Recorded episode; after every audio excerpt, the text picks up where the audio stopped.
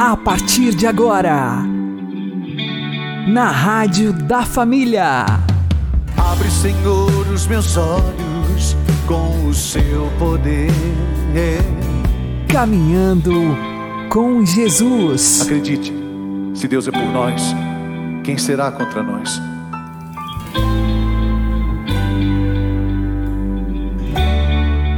A paz esteja com você, meu querido irmão e minha querida irmã.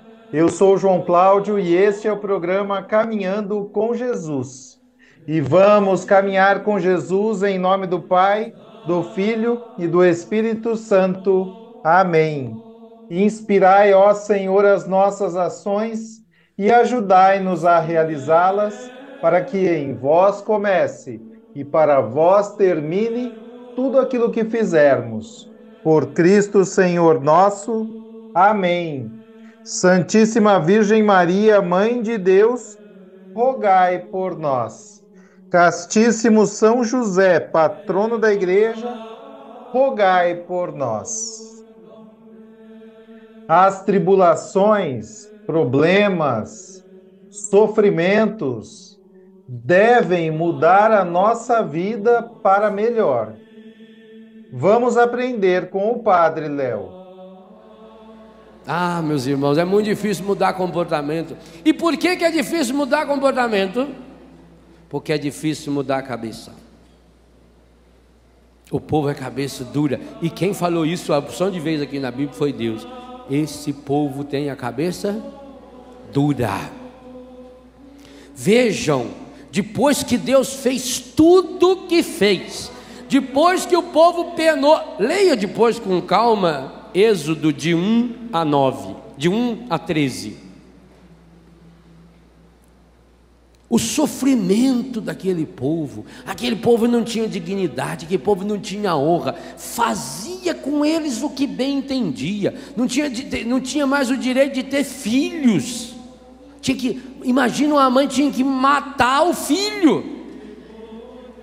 Agora quando vê que o faraó está vindo atrás, e logo na, na frente tem o mar, desespera-se e mostra que não mudou nada.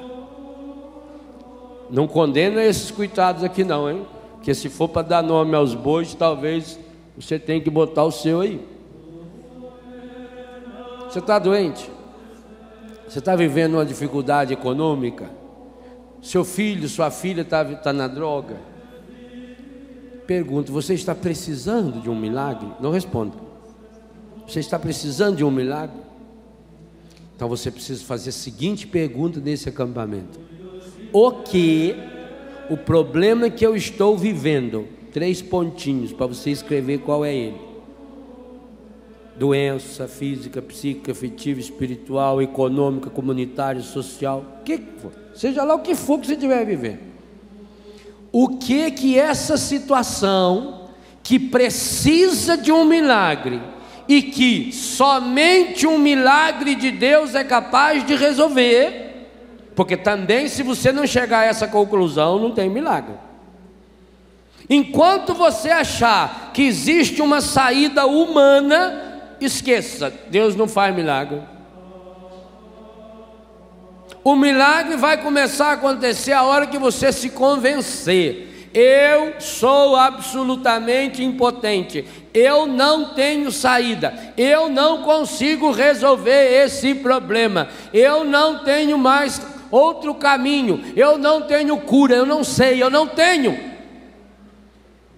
Ao conscientizar-se disso, é preciso fazer a seguinte pergunta: o que é que esse problema, essa doença, essa dívida, essa dúvida, o que é que isso mudou a minha vida para melhor? E digo a você, com toda a honestidade desse mundo, enquanto não respondemos afirmativamente a essa questão, não tem milagre é um obstáculo, é uma barreira que impede-nos de enxergar e de abrir, porque o que eu falei ontem, para que o um milagre aconteça, precisa 100% humano, 100% divino, não precisa se preocupar. Deus é 100% sempre, sempre. O Pai faz chover sobre justos e injustos. Deus não precisa nem da sua fé para fazer milagre na sua vida. Precisa da sua fé para fazer a sua parte no milagre. Por quê? Gente, para entender o milagre, nós vamos marca esse texto aí porque nós vamos voltar nele. Para entender o milagre, nós precisamos entender os dois personagens do milagre. Quem são os dois personagens principais do milagre? Quem?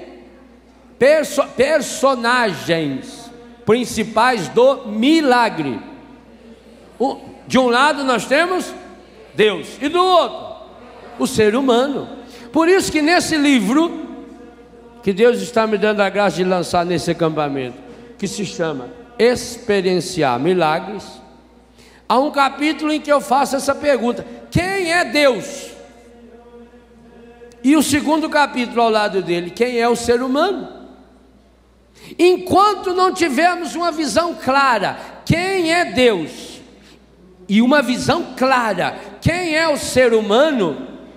Não tem milagre, por quê? Se para existir milagre precisa haver esse encontro 100% humano com 100% divino, se eu tiver uma visão distorcida de Deus, uma visão quebrada de Deus e uma visão estragada do ser humano, não tem encaixe, não se encontram.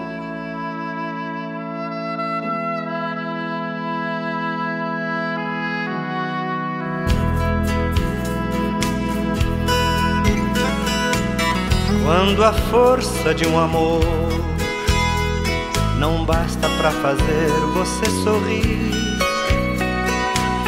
Quando a força de uma fé não basta para fazer você feliz.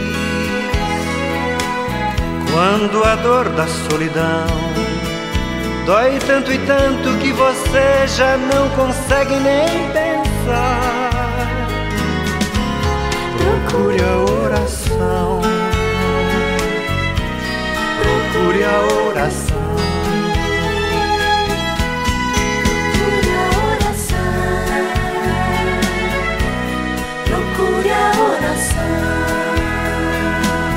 Quando a força da canção não basta para fazer você cantar. Quando a força da emoção não basta para fazer você chorar quando a dor da solidão dói tanto e tanto que você já não consegue nem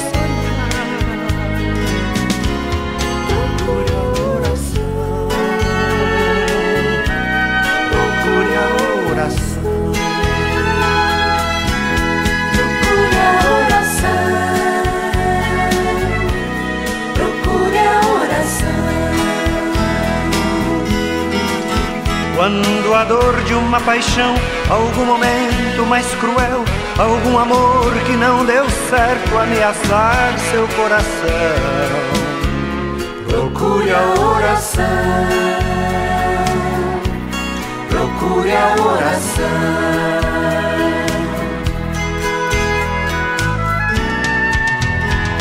Milagres acontecem quando a gente reza e reza sem desanimar.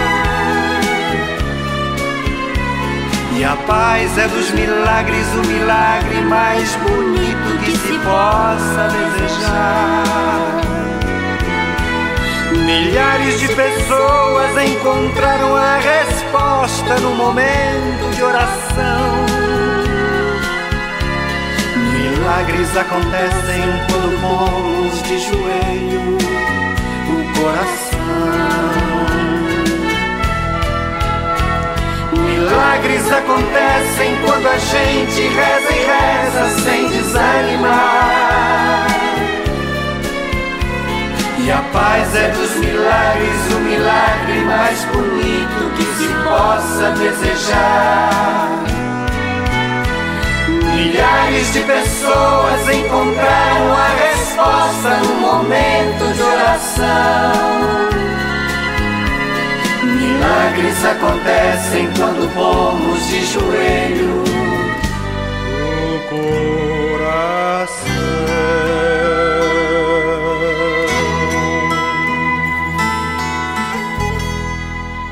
Caminhando com Jesus e o Evangelho do Dia. O Senhor esteja convosco, Ele está no meio de nós.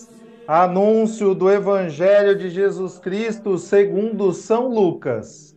Glória a vós, Senhor. Jesus, vindo a Nazaré, disse ao povo da sinagoga: Em verdade eu vos digo que nenhum profeta é bem recebido em sua pátria.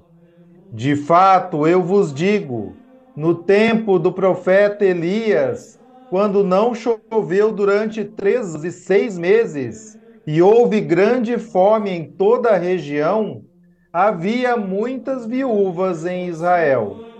No entanto, a nenhuma delas foi enviado Elias, senão a uma viúva de Sarepta, na Sidônia. E no tempo do profeta Eliseu, havia muitos leprosos em Israel.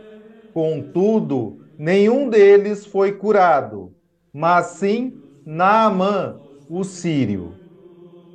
Quando ouviram estas palavras de Jesus, todos na sinagoga ficaram furiosos.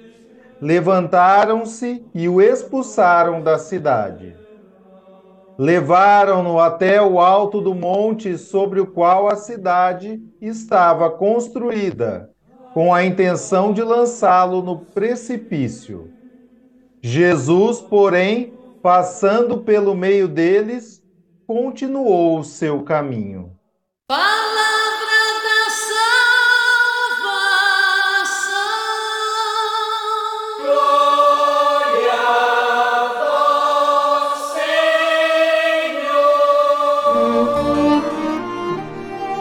Senhor. Agora, a homilia diária com o Padre Paulo Ricardo. Queridos irmãos e irmãs, o Evangelho de hoje, Jesus é rejeitado pelos seus compatriotas em Nazaré. Para a gente entender um pouco o significado desse Evangelho, vamos colocar no contexto mais amplo. Jesus, que foi batizado no Jordão, depois foi para o deserto ser tentado, agora é apresentado por São Lucas na sua cidade natal. Ele vai à sinagoga de Nazaré, pega o livro do profeta Isaías, começa a pregar dizendo que aquela profecia messiânica é a respeito dele, e então Jesus é rejeitado pelo povo de Nazaré, que ficam escandalizados com ele, porque afinal das contas ele era simplesmente o filho do carpinteiro, filho de José, ou seja, nós sabemos quem ele é, como é que ele pode ser agora o Messias? E aqui, então, é, se conclui o Evangelho com o povo de Nazaré tentando jogar Jesus montanha abaixo. São Beda Venerável faz um paralelo interessante, dizendo que o que o povo de Nazaré faz com Jesus é, na verdade, aquilo que Satanás fez com Jesus. Por quê? Primeira característica de coincidência, a inveja. A segunda característica, levar Jesus até a montanha ou ao topo do templo para pedir que ele se arremesse de lá de cima ou querer jogá-lo de lá de cima. O que, é que significa, né, então, esse mecanismo de configuração satânica? Ou seja, como é que os seres humanos conseguem ser semelhantes a Satanás? Bom, primeira coisa nós entendermos que é, a inveja foi o pecado fundamental que levou Satanás a induzir o homem ao pecado a levá-lo ao pecado. Por quê? Porque Satanás viu com tristeza a nossa grande vocação, a vocação de vermos Deus face a face. A inveja é isso. A inveja é a tristeza pelo bem do outro. Então, porque a humanidade seria conduzida a contemplar Deus face a face, Satanás nunca viu o rosto de Deus, né, e nunca verá, ele, por inveja, então quis nos induzir à morte nós então é, fomos seduzidos por Satanás. Ele também tenta seduzir Jesus. Ora, lá na sinagoga de Nazaré, o povo de Nazaré é afetado pela mesma inveja. Ou seja, como é possível que Jesus seja o Messias, o escolhido, o eleito de Deus, o santo de Deus, se nós o vimos crescer como os nossos filhos? Por que ele não os nossos filhos?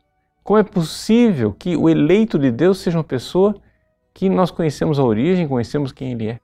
E assim, tomados pela inveja, o povo de Nazaré vai no mesmo caminho né, de Satanás.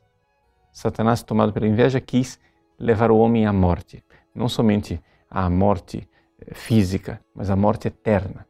Né? E aqui nós vemos essa história se repetindo tantas e tantas vezes na história da humanidade. Ou seja, a inveja que depois se torna fratricida. Essa é a primeira é, história, por exemplo, de Caim e de Abel. Ou seja, Abel, amado, eleito por Deus, Caim se entristece né, de inveja, fica se remoendo por dentro e decide matar Abel. Assim aconteceu também com os irmãos de José, né, os onze filhos de Jacó, que decidem vender o irmão como escravo por inveja dele. E essa também é a história do próprio Jesus. O que está acontecendo aqui em Nazaré, no Evangelho de hoje, será finalmente o destino de Cristo, né? quando ele será não precipitado da montanha, mas crucificado na montanha, mas para a nossa salvação. Nessa quaresma, somos então chamados não a nos configurar a Satanás, mas nos configurar a Cristo. Ou seja, ele é aquele que não teve inveja. Como diz a carta aos Filipenses no capítulo 2, ele, sendo igual a Deus, não se apegou, mas se esvaziou. Ou seja, ele não se apegou à glória que ele tinha junto de Deus, mas quis vir aqui na forma de servo, humilde, esvaziado de sua glória, para nos dar a glória que ele tinha é exatamente o contrário, essa generosidade, esse amor extraordinário do Cristo. Que nós sejamos a Ele configurados e que nessa quaresma a conversão do coração nos leve não a nos entristecer com a graça e o bem dos nossos irmãos, mas a nos alegrarmos e nos doarmos como Cristo para que eles recebam ainda mais graça. Deus abençoe você. Em nome do Pai, do Filho e do Espírito Santo. Amém.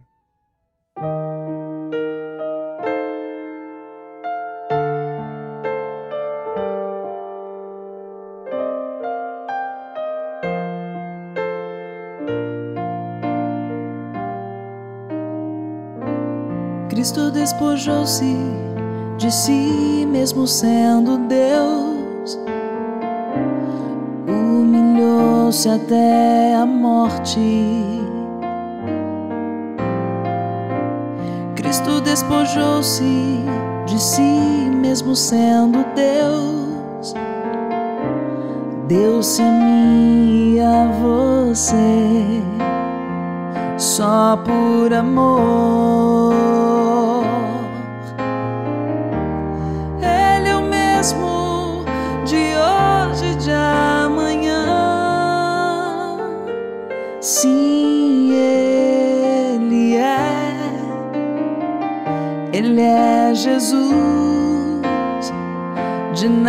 Nazaré.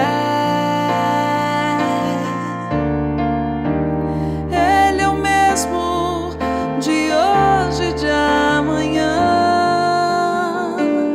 Sim, Ele é. Ele é Jesus de Nazaré. Quero despojar-me assim mesmo sofrendo, humilhar-me e esperar.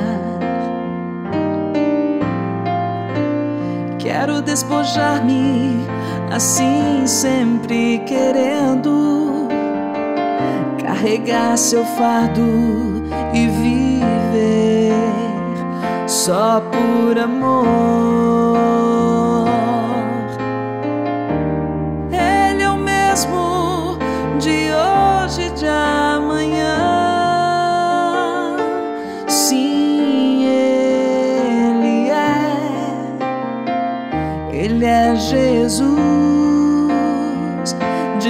De Nazaré.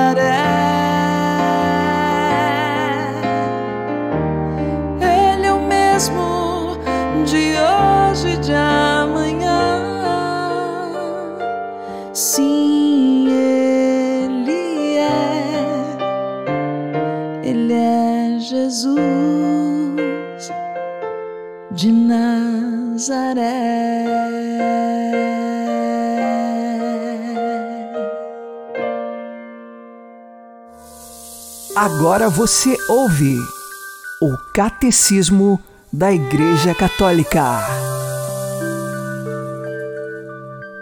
O mistério pascal nos sacramentos da Igreja. Parágrafo 1121. Os três sacramentos do batismo, confirmação e ordem conferem, além da graça, um caráter sacramental ou selo, pelo qual o cristão participa no sacerdócio de Cristo e faz parte da Igreja segundo estados e funções diversas. Esta configuração a Cristo e à Igreja, realizada pelo Espírito, é indelével, fica para sempre no cristão como disposição positiva para a graça, como promessa e garantia da proteção divina e como vocação para o culto divino e para o serviço da Igreja. Por isso, estes sacramentos nunca podem ser repetidos. Éramos viajantes, cada um de nós numa direção, com várias origens, vários caminhos dispersos em vão. Éramos por nós mesmos, tão incapazes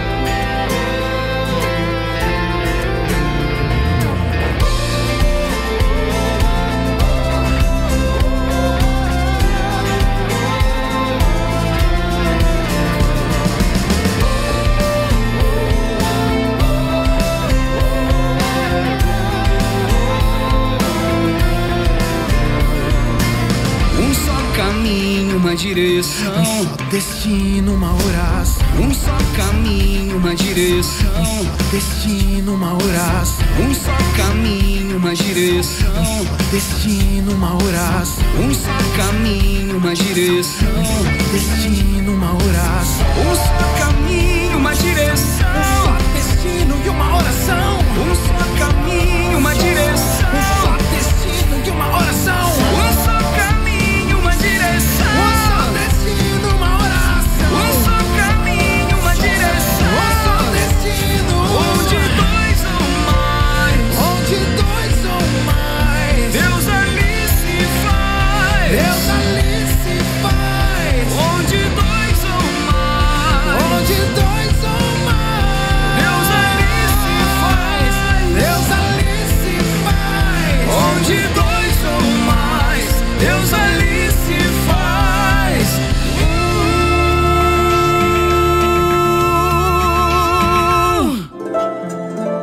O Santo do Dia, com o Padre Alex Nogueira. Neste dia 13 de março, a Igreja faz memória de Santa Eufrásia, esta que viveu no final do século IV da era cristã e início do século V. Ela era filha de Antígono e Eufrásia, filha única. Seus pais eram parentes do imperador romano Teodósio. Portanto, eles eram uma família de muitas posses e boas condições financeiras. O pai de Eufrásia morreu quando ela ainda era muito criança, provavelmente quando ela tinha um ano de idade, e portanto o imperador Teodósio cuidou de Eufrásia a mãe e de Eufrásia a filha. Ela foi prometida mais tarde, quando tinha aproximadamente de 4 para 5 anos, como esposa a um senador romano. É claro que quando ela tivesse ainda a idade. Quem fez esta promessa foi o imperador Teodósio. Quando Eufrásia tinha sete anos de idade, a mãe foi ao Egito e visitou uma comunidade religiosa de monjas, esta comunidade que tinha sido fundada por São Cirilo de Alexandria. E ali Eufrásia, com seus sete anos, ficou encantada com a vida daquelas irmãs religiosas naquele mosteiro. E ela dizia para sua mãe: Eu quero ingressar neste mosteiro. É claro, ela tinha só sete anos de idade e não podia ingressar, mas insistiu tanto com as irmãs religiosas e com sua mãe que aos oito anos lhe foi permitido o ingresso. A superiora colocou muitos obstáculos para que Eufrásia ingressasse, por quê? Porque ela é acostumada com uma vida mais tranquila, uma vida nobre, tinha tudo, e assim, ali no mosteiro, iria passar pela pobreza, por diversas penitências, por realidades difíceis, e ela tinha apenas oito anos, era uma criança. Mas Eufrásia era firme e decidida. Ingressou naquele mosteiro e começou a ter uma vida muito mais virtuosa que as próprias irmãs que já estavam lá. Cumpria com os horários, fazia todas as orações e, além das orações de costume, fazia outras tantas, fazia penitências e começou a crescer na virtude. Mas quando ela completou 12 anos, veio então uma carta do imperador Teodósio que havia prometido Eufrásia em casamento, pedindo então que ela tomasse ao caminho para o matrimônio.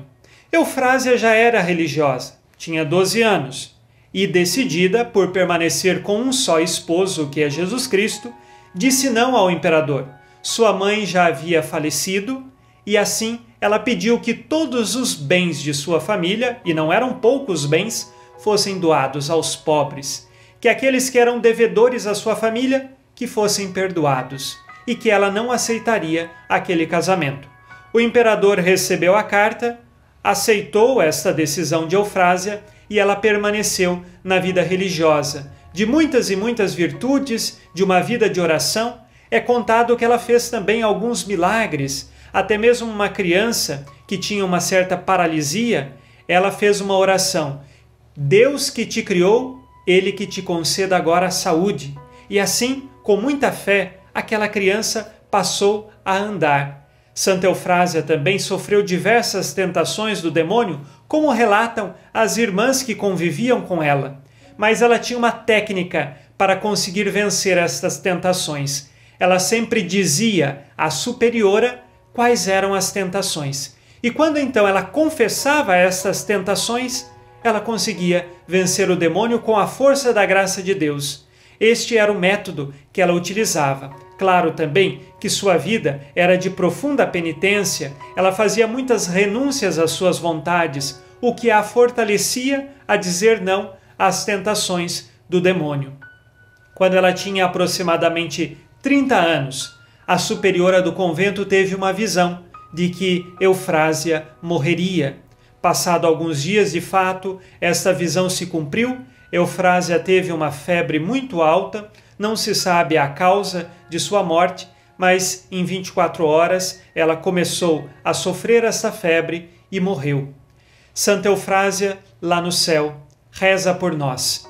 Santa Eufrásia nos ensina que o caminho da humildade e da renúncia, ele nos ajuda a fortalecer o nosso espírito em busca da santidade. Santa Eufrásia, como uma criança, poderia ter escolhido o mais fácil, ter permanecido com sua mãe, lembrando que ela era filha única, e também ter tido todos os benefícios de uma nobre de seu tempo, que tinha dinheiro, posses e tranquilidade de vida. Mas ela renunciou tudo isso e escolheu a vida naquele convento. Que assim nós também saibamos renunciar muitas coisas que nos aprisionam a este mundo e nos deixe com o coração livre para vivermos a Deus nosso Senhor. Santa Eufrásia, rogai por nós. Abençoe-vos Deus Todo-Poderoso, Pai e Filho e Espírito Santo. Amém. Fique na paz e na alegria que vem de Jesus.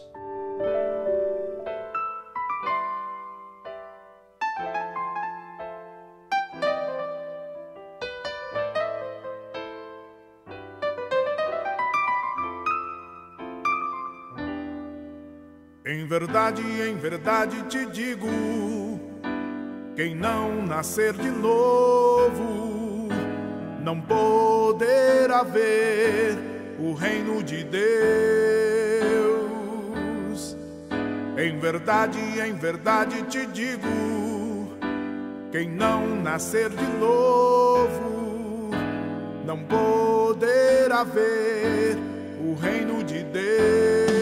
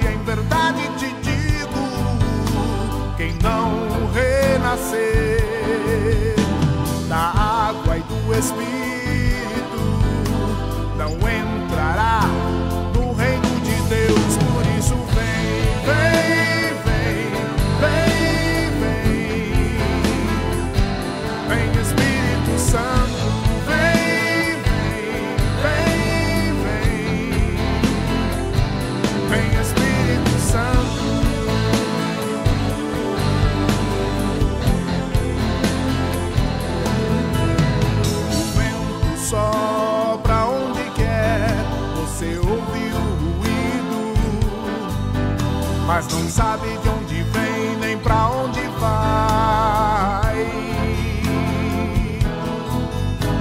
Assim acontece com aquele que nasceu do Espírito. Assim acontece com aquele que nasceu do Espírito.